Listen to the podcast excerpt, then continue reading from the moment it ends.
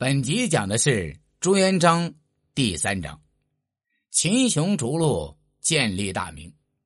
元至正十五年，公元一三五五年三月，红巾军领袖郭子兴去世了。刘福通的农民义军在安徽亳州建立了宋政权，尊韩林儿为小明王，任命朱元璋为郭子兴义军的副元帅。没过多久，郭天旭和张天佑两位副元帅先后战死，朱元璋就成了郭子兴义军的统帅。次年三月，朱元璋亲率水陆两军挥师攻陷了吉庆，吉庆今江苏南京，迫使元朝的水军统帅康茂才等人投降。接着，他又改吉庆为应天府，并以此作为自己的根据地，迅速出击，先后攻占了镇江。常州、徽州、婺州等地，朱元璋又设立江南行中书省，他也被部下拥立为吴国公。到元至正十九年（公元一三五九年），小明王韩林儿又任命朱元璋为江南等处行中书省的左丞相。至此，朱元璋已经拥有了一支强劲的军事力量，有足够的实力是参与中原逐鹿了。朱元璋在征伐之余，十分重视任用儒士。除了早年的李善长、冯国用、冯国胜等人外，在攻占徽州后，朱元璋又亲自到石门山拜访老儒朱生。石门山今四川高县，向他请教称霸良策。朱生送给他三句话：高筑墙，广积粮，缓称王。意思就是说呀。让朱元璋先扩充兵力，稳固后方，发展生产，储备粮草，同时不要贪功图名，暂缓称王，以避开群雄的攻击。朱元璋非常认同，就以这三句话为纲领来建立大明王朝。按照朱生的策略，朱元璋首先抓紧军队建设，加强训练，同时又不忘粮食生产。他在义军中第一次设置了营田司。以康茂才为营田使，专门负责屯田和水利等农业生产事项。军中将士也利用战事闲暇开荒种地。几年之后，朱元璋军粮充足，还有了不少剩余。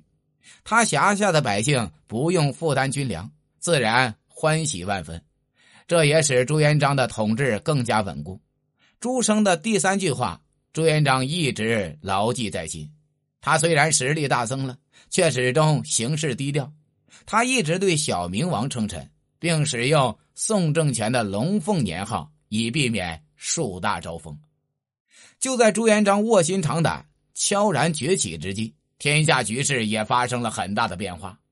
张士诚占据了以平江为中心的太湖流域和长江三角洲的广大富饶土地，雄霸东方。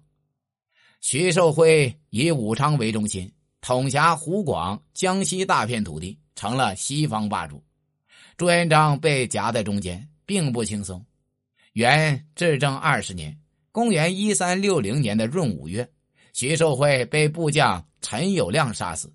接着，陈友谅就在江州称帝，建立汉国。没过多久呢，陈友谅就与张士诚联合出兵应天，企图消灭朱元璋，不料却被朱元璋打败了。还被夺走了江西的一些地方。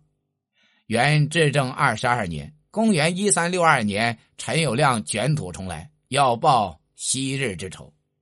两军在鄱阳湖展开了生死大决战，战斗持续了三十六天。最后，陈友谅中流矢而死。朱元璋虽然损失惨重，却最终赢得了胜利。鄱阳湖大战后，陈友谅的次子陈理继父位称帝。支撑着残破的汉国政权，而朱元璋的实力大增，势力范围扩展到长江中下游的广大地区，他一统天下的欲望也更加强烈了。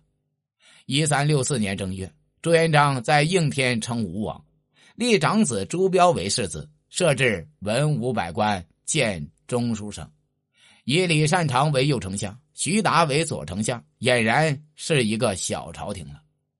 元至正二十四年（公元一三六四年二月），朱元璋亲征武昌，陈李投降，汉政权灭亡。朱元璋接着就把目标转向东方的张士诚。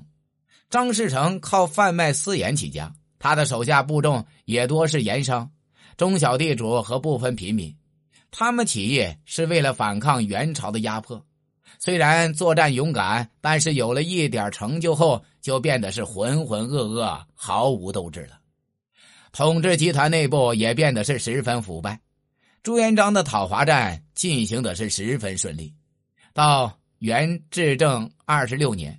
公元一三六六年底，张士诚所辖的各个城镇都被朱元璋占领了，连都城平江也被围住了。平江城易守难攻，朱元璋就采用了锁城法，围城不攻。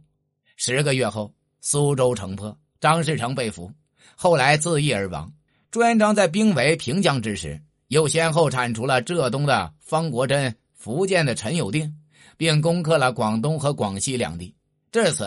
除四川和云南外，朱元璋统一了整个中国南部，与统治北方的元朝对峙。元至正二十七年（公元一三六七年十月），朱元璋派徐达、常遇春率军北伐，与元朝展开了最后的决战。北伐期间，朱元璋于一三六八年正月在应天称帝，定国号为大明，改元洪武。北伐大军一路势如破竹，所向无敌。洪武元年（公元一三六八年八月），北伐军攻陷元大都，元朝的最后一个皇帝元顺帝仓皇逃往上都。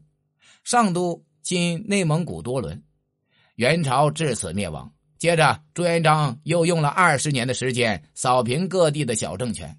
到洪武二十年（公元一三八七年）。除漠北、新疆外，朱元璋基本完成了统一全国的大业。本集已经讲完，下集讲的是朱元璋第四章：严刑峻法，巩固皇权。